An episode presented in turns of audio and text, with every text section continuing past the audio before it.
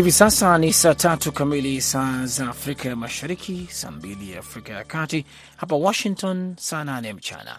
Zifuatazo habari za dunia, msomaji Sandei Shomari.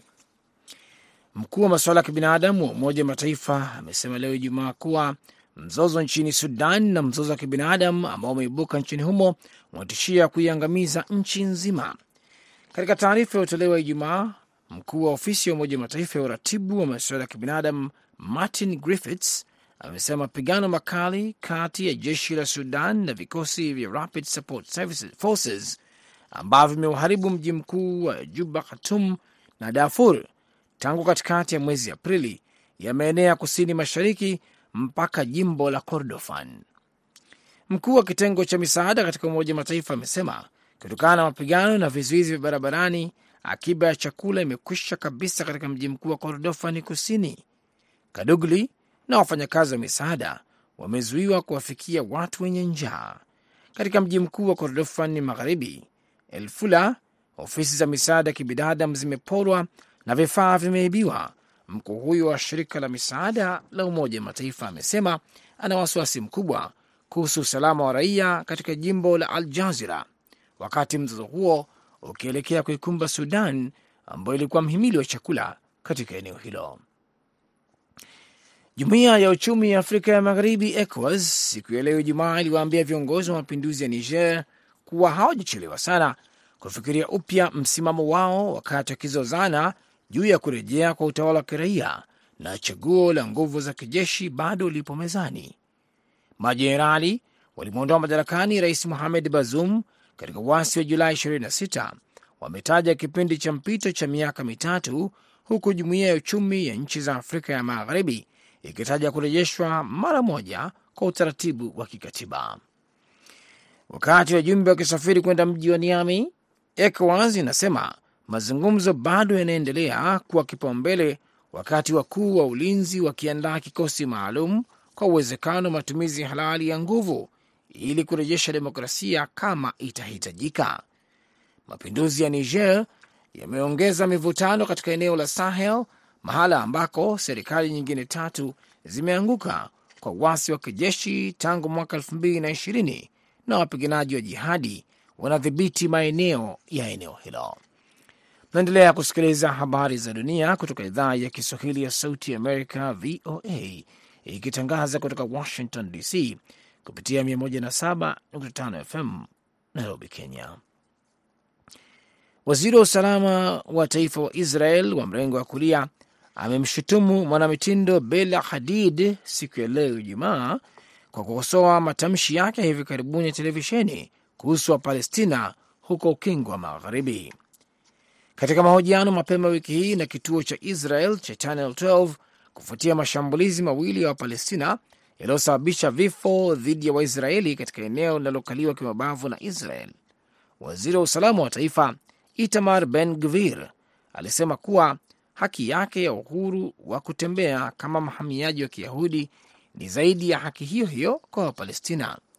Haki yangu, haki ya mke wangu na watoto wangu kuzunguka Yudea na Samaria ni muhimu zaidi kuliko uhuru wa kutembea kwa Waarabu, Ben Gvir alisema kwenye televisheni siku ya Jumatano, akitumia jina la kibiblia kwa ukingi wa Magharibi. Haki ya kuishi inakuja kabla ya uhuru wa kutembea, akimweleza Mohamed Magadli, mtangazaji maarufu wa televisheni ya Israel na Kiarabu ambaye alikuwa studio. Ben Gvir aliendelea kusema, samahani Muhammad, lakini huo ndio ukweli. Waangalizi wa uchaguzi katika jumuiya ya kikanda ya kusini mwa Afrika SADC wamesema uchaguzi wa rais na wabunge nchini Zimbabwe haukufuata misingi ya kidemokrasia. Ujumbe huo uliobaini kuwa awamu za kabla ya uchaguzi na upigaji kura kulikuwa na amani na utulivu. Hata hivyo, umeona kwamba baadhi ya vipengele havikufuatwa. Hizo zilikuwa habari za dunia kutoka Washington. Jina langu ni Sunday Shomari. Muda mfupi ujao utaungana naye mwenzangu Patrick Ndwimana katika jukwaa la waandishi wa habari. Kwa heri kwa sasa.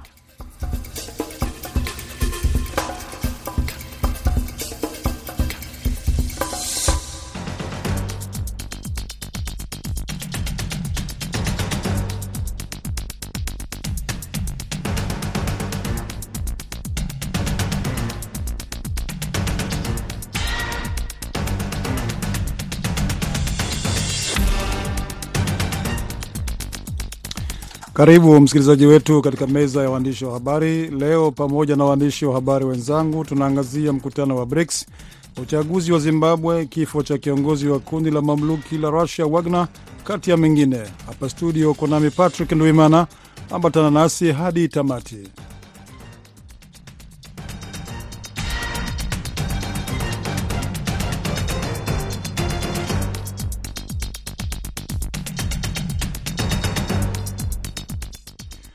Nam, kama nilivyodokeza katika muktasari, mkutano, mkutano wa jumuiya ya BRICS ya nchi zenye uchumi unaokuwa kwa kasi ulihitimisha kikao chake siku ya Alhamisi mjini Johannesburg, Afrika Kusini, kwa kuzikaribisha Saudi Arabia, Iran, Ethiopia, Misri, Argentina na Umoja wa Falme za Kiarabu kujiunga na jumuiya hiyo.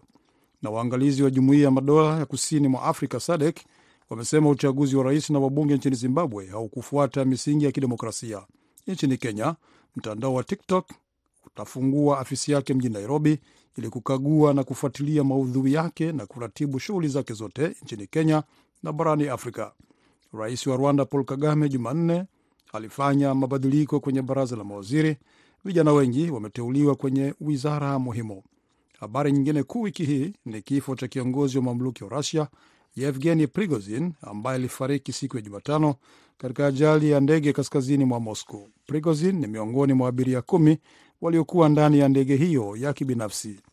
Meza ya waandishi ya habari ambayo inaangazia habari kuu zilizogonga vichwa vya habari hasa katika eneo la Afrika Mashariki na Maziwa Makuu. Basi kwenye laini ya simu uh, tayari tunaye Majid Mjengwa, mwandishi wa habari wa kujitegemea kutoka Tanzania. Majid, karibu katika meza ya waandishi wa habari. Asante uh, sana Patrick, shukrani sana kwa kunipa nafasi hii. Haya, vile vile tunaye Emmanuel Masantura kutoka kule Rwanda, Kigali, mwandishi wa habari ambaye anaripoti zaidi kuhusu habari za biashara na uchumi. Masantura, karibu katika meza ya waandishi wa habari. Haya, kule Kenya tunaye mwandishi William Lusige, huyu ni mwandishi wa habari wa KTN. Lusige, karibu. Shukrani sana kwa mwaliko.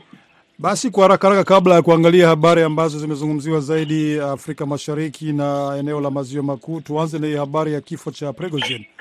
E, nikianza nawe Majid Mjengwa, uh, kifo cha Prigozhin huyu kiongozi wa mamluki Wagner ni kundi ambalo uh, ye mwenyewe alifahamika zaidi si siku za uh, miezi ya karibuni baada ya kufanya uasi wa muda mfupi uh, mwishoni mwa mwezi Juni. Uh, vipi vyombo vya habari huko vimepokeaje kifo cha Prigozhin na pengine wanaofuata vipindi vyenu, wanaosoma magazeti, wanaofuata vipindi vya redio na nini au televisheni wanazungumza nini kuhusu kifo hicho? Haraka haraka tu kama dakika moja hivi. Asante sana. E, eh, kifo chake ni habari kubwa katika Afrika Mashariki, hapa Dar es Salaam au Tanzania kwa ujumla. Ni moja ya habari ambayo inafuatiliwa na wengi, ni kutokana na Prigozhin e, kuwa ni watofauti eh, aliongoza vikosi hivyo vya mamluki na kupata umaarufu mkubwa, kwa maana ya kwamba Uh, ni mfanyabiashara ambaye akatokea kuongoza vikosi ambavyo vimeshiriki vita katika Ukraine, lakini katika Syria na hata Afrika kwa maana ya Wagner Group. Uh, huyu ni mtu ambaye inasemwa hajapitia hata mafunzo ya msingi tu ya mgambo, lakini anaweza ku, ameweza kuwa na ushawishi mkubwa eh, miongoni mwa askari wake na kuwa na, na, na, na nafasi kubwa ya kushiriki kwenye operesheni mbalimbali eh, katika dunia hasa katika Afrika na Mashariki ya Kati. Ni mtu ambaye anatajwa kwamba alikuwa rafiki wa karibu wa Putin akiwa mpishi wake wakati fulani akiendesha mgahawa. Ni mtu ambaye amesaidiwa sana na Putin, lakini hatimaye E, kifo chake kinahusishwa pia na rafiki yake huyo wa zamani e, Vladimir Putin. Kwa hiyo ni habari kubwa e, kutokana na yale yote ambayo amehusishwa nayo kwamba ni mtu ambaye ametokea kwenye hata uhalifu huko nyuma eh, na baadaye amekuja kuwa na nafasi kubwa na ushawishi mkubwa katika dunia. Na mengi yamezungumzwa kuhusu kifo chake ambacho ni cha kutatanisha, lakini Kremlin hata Putin mwenyewe amekanusha madai kwamba uh, alihusika kwa njia moja au nyingine katika kifo chake hicho. Uh, William uh, Lusige, Kenya vipi? Uh, Prigozhin habari yake imegonga vichwa vya habari bila shaka kwenye KTN. Naam, kabisa. Wakenya wamekuwa wanafuatilia kwa undani kifo hiki, manake Prigozhin katika siku za hivi karibuni amekuwa na uzito mkubwa, kwa sababu tumefahamishwa kuwa amehusika pia katika mageuzi mbalimbali mbali ya kiserikali katika bara la Afrika, ikiwemo Mali na mataifa ya kadhaa kule katika eneo la Afrika Magharibi. Kwa hivyo Wakenya wamekuwa wanafuatilia kufahamu, je, uwezo wa Prigozhin ni upi ki nguvu za kijeshi katika taifa la Russia na pia katika bara hili la Afrika. Na kando na hayo, pia Wakenya wamekuwa na ukuruba wa karibu sana kuweza kufahamu maswala ya taifa la, Urusi kutokana na kwamba siku za hivi karibuni mataifa haya mawili yamekuwa na mahusiano makubwa. Tumeona hata waziri wa maswala ya nje ya Urusi akizuru taifa la Kenya. Kwa hivyo kumekuwa na umuhimu mkubwa, na Wakenya wamekuwa wanafuatilia na bado wanafuatilia kuona, je, baada ya kifo cha Prigozhin taifa la Urusi litakuwa linaendelea kivipi kimamlaka? Emmanuel, vipi hapo Kigali na Rwanda? Vyombo vya habari, wananchi wameshtushwa na kifo hiki au vipi?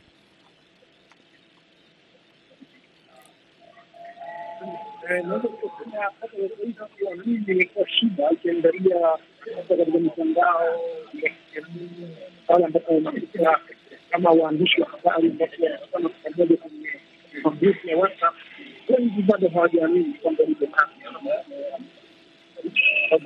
Emmanuel Emmanuel na, na, Emmanuel, nata, Emmanuel Masantura, uh, natatizika kidogo, sauti yako haisikiki vizuri. Umetumia headset au au headphone? Sauti na kwaruza kwaruza hivi, unanisikia? Halo Emmanuel. hapa mnasikika vizuri? Ah, hapa nakusikia vizuri uh. Basi endelea kidogo, endelea. Naam, nilikuwa nasema kwamba nilikuwa nasema kwamba ukiangalia waandishi wa habari zaidi, kwa sababu ndio wanakuwa wanajadili mambo mengi katika makundi mbalimbali ya WhatsApp, unakuta wengi hawaamini kwamba uh, Prigozhin amefariki kweli. Kwa hiyo ni majadiliano ya hivyo, wengi wanaamini kwamba ni mchezo tu ambao umechezwa na na Putin pamoja na Prigozhin ama mhusika mwenyewe ameamua kutokomea ili asije kutokana na adhabu ambayo angeipata kutoka kwa rafiki yake Putin kutokana na uasi ambao alitangaza kipindi cha hivi karibuni ambao kidogo ulileta mushkeli kati yake na rafiki yake. Kwa hiyo wengi wanaamini kwamba amefariki. Ndivyo hivyo ambavyo katika mitandao mbalimbali ya kijamii unaona wengi wanaijamii katika muundo huo kwamba upo uwezekano kuwa kwamba pigo hajafariki, bali ni mchezo ambao umecheza na na aidha upande wake ama upande wa Putin au kwa pamoja. Sawa kabisa. Basi turudi Afrika zaidi. Habari ambayo imezungumziwa zaidi ni mkutano wa BRICS.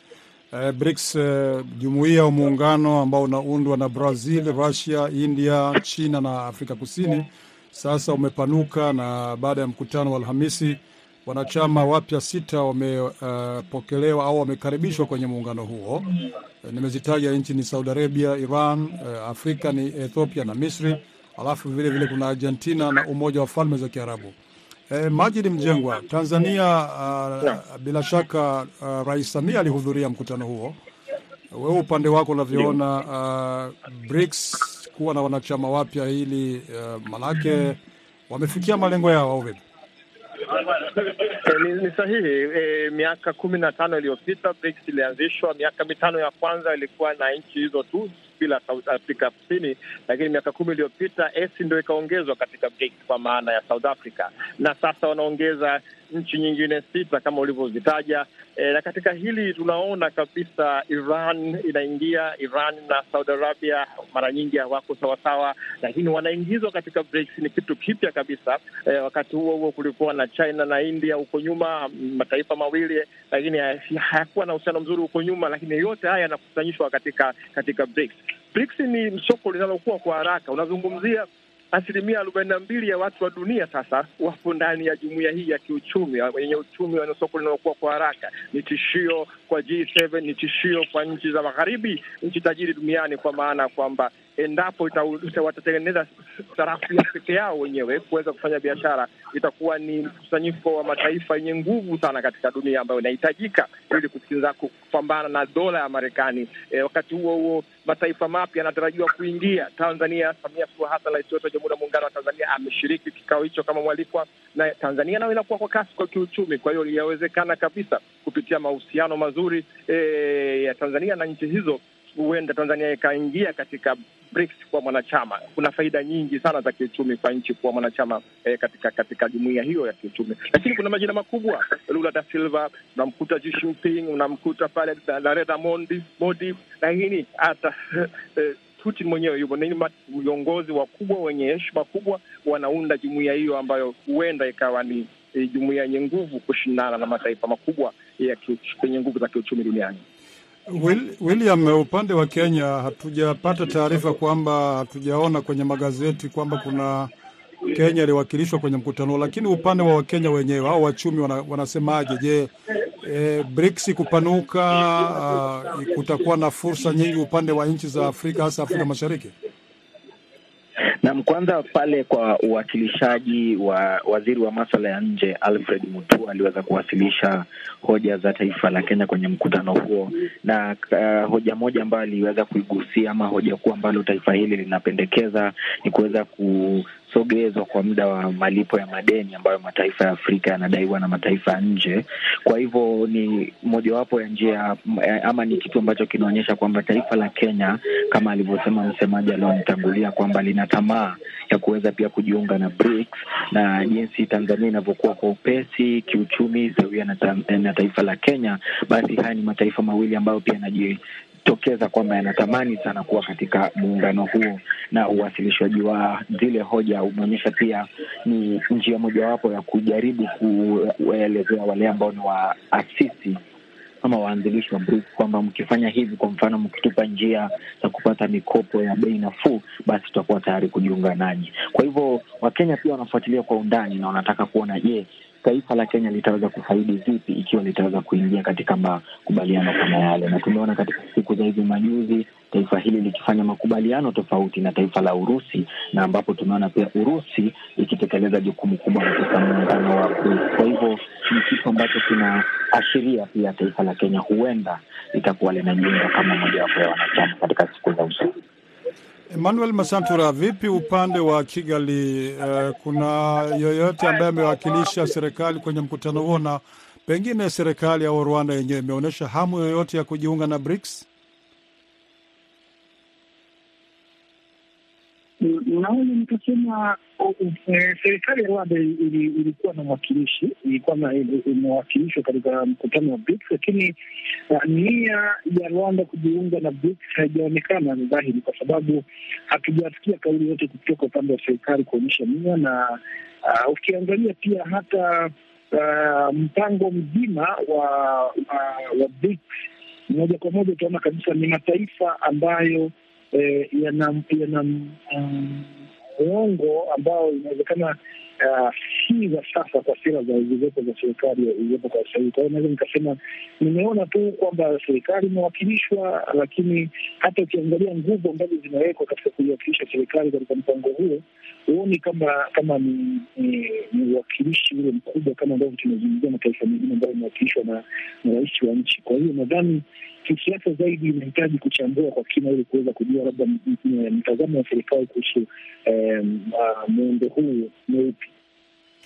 Haya basi, tuende Zimbabwe. Zimbabwe, nafikiri mmesikia katika muktasari ni kwamba uh, jumuiya ya madola SADC wamesema kwamba uchaguzi wa Zimbabwe haukufuata misingi ya kidemokrasia. Majid Mjengwa, wewe umefuatilia zaidi uchaguzi wa Zimbabwe. Je, vipi kufikia sasa Eh, ile hofu hoja watu walikuwa nao kwa, walikuwa nayo kwamba pengine uchaguzi hautakuwa wa haki na usawa. Je, hayo yamejitokeza ulivyoona wewe?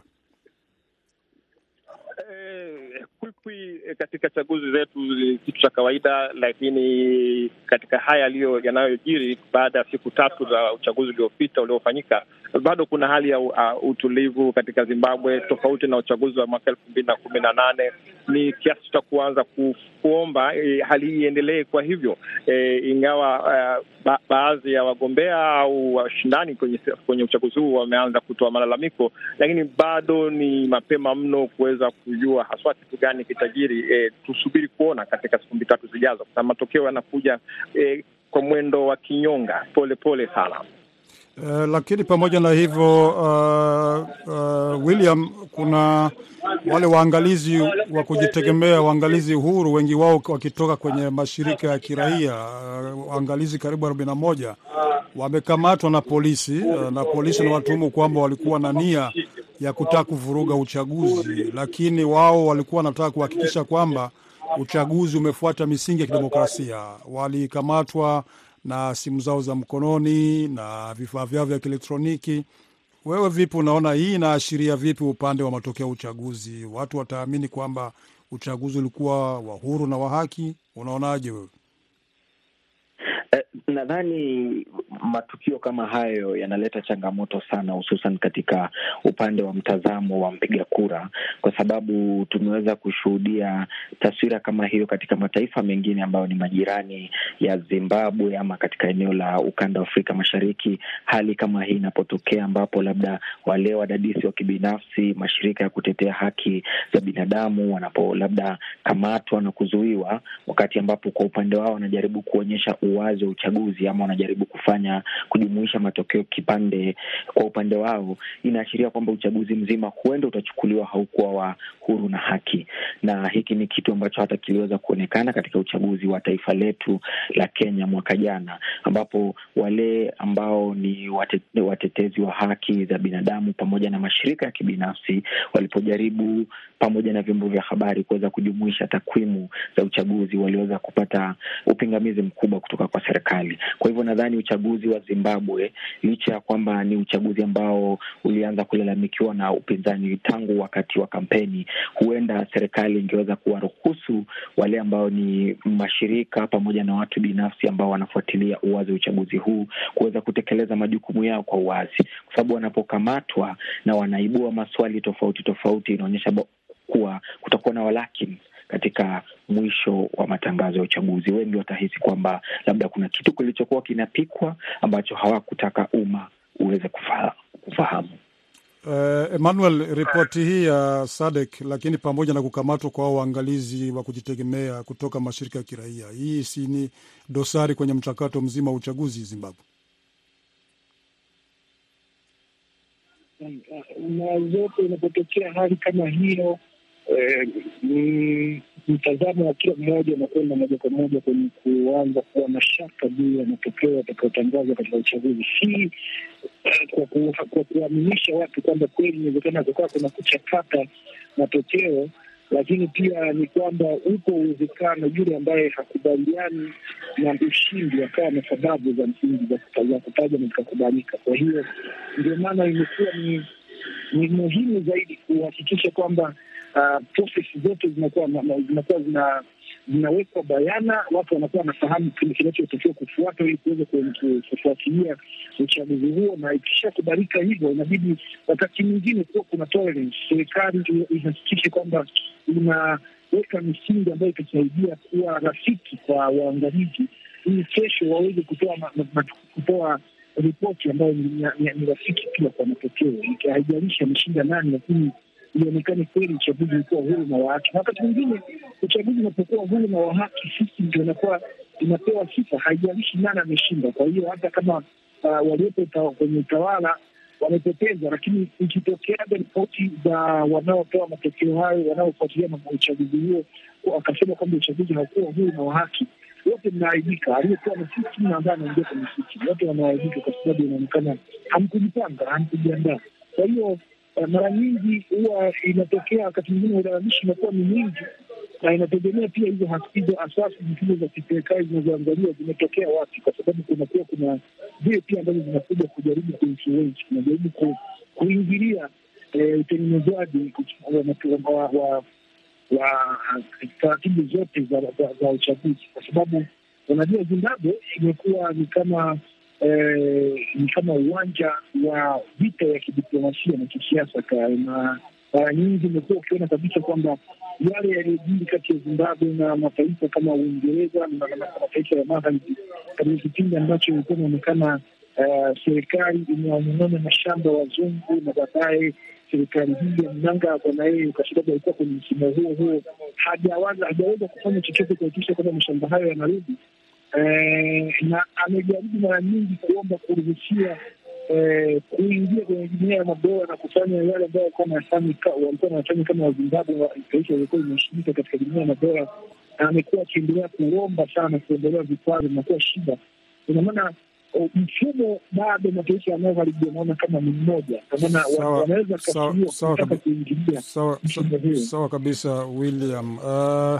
Naona muda ndio nakwenda haraka haraka. Basi kwa haraka haraka kuhusu uh, ziara ya huyu mkurugenzi mtendaji wa TikTok Kenya, kuna mambo au mikataba aliyofikia na serikali ya Kenya. Kuna kufungua ofisi ya TikTok, lakini vile vile kufuatilia na kuratibu maudhui ya TikTok. Uh, je, tupe kwa sekonda chache tu, vipi TikTok, kipi ambacho kilikuwa kinaleta kinaudhi viongozi kuhusu maudhui ya TikTok hapo Kenya?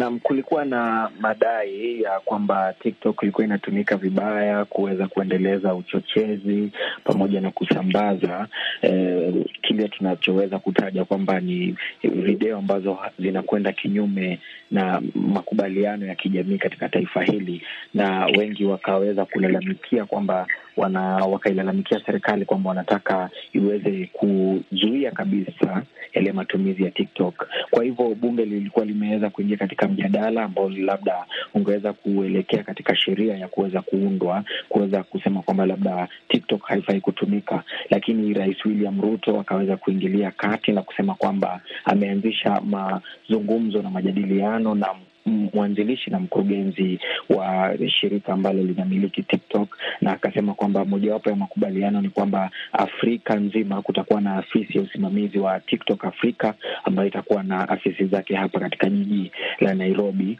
na pia kando na hayo wataweza kukubaliana ni video za aina gani ambazo zitakuwa zinadhibitiwa na ni kipi ambacho kitakuwa kinafanyika kwamba kuweze kuwepo na TikTok lakini kile ambacho kitakuwa kinaonyeshwa hakiendi kinyume na matarajio ya jamii. Kwa hivyo kufikia sasa tunasubiri tu kuweza kufahamu, je, afisi hile itaweza kujengwa lini ama itaweza kuanzishwa rasmi lini na itakuwa inatekeleza majukumu gani? Lakini makubaliano, Rais William Ruto ameshasema kwetu kwamba yamewekwa kwamba afisi za TikTok barani Afrika zitakuwa hapa katika jiji la Nairobi na pia kutakuwa na udhibiti wa video nchini Kenya. Majid, kwa sekonda chache, uh, afisi ya TikTok hapo Nairobi, Kenya itakuwa ni jambo jema hata Tanzania pia? Bila shaka yoyote e, aliyoongea ndugu yangu yanafanana yana kidogo katika jamii zetu hizi. Kwa hiyo afisi hiyo itakuwa jirani sana, itakuwa ndani ya Afrika Mashariki. Haya basi, Emmanuel Masantura, uh, kwa haraka haraka tumalizie uh, uh, uh, mabadiliko kwenye baraza la mawaziri Uh, ripoti zinasema vijana wengi mawaziri wameteuliwa. Uh, vipi ni, ni, ni katika mwendelezo wa ku, wa kuwapa nafasi uh, muhimu vijana au vipi? Ndio, nafikiri amekuwa Rais Paul Kagame katika hadhara mbalimbali amekuwa akisisitiza umuhimu wa vijana kuchukua nafasi zao na amekuwa akifanya katika kila uteuzi. Sasa hivi tunaona vijana wadogo kabisa katika baraza la mawaziri jipya, na wanawake wamekuwa wengi pia, wameendelea kuongeza. Ukiangalia waliotoka na walioingia wengi, na labda kikubwa ambacho tunaweza kukisoma katika mabadiliko haya ni kuondolewa kwa wizara ya ya uwekezaji ambayo ilikuwa inafuatilia uwekezaji wa serikali na na shughuli hizo kurudishwa katika wizara ya ya ya. Asante sana, asante sana, asante sana, asante sana Emmanuel Masantura. Naona muda ndio hivyo tena, ni washukuru, ni mshukuru pia Majid Mjengwa, nawe pia William Lusika kutoka kule Kenya. Mlikuwa nami Patrick Ndwimana, upande mwingine mwelekezi Aida Isa. Kwa pamoja tuna waageni tukiwashukuru na tukiwatakia usiku mwema.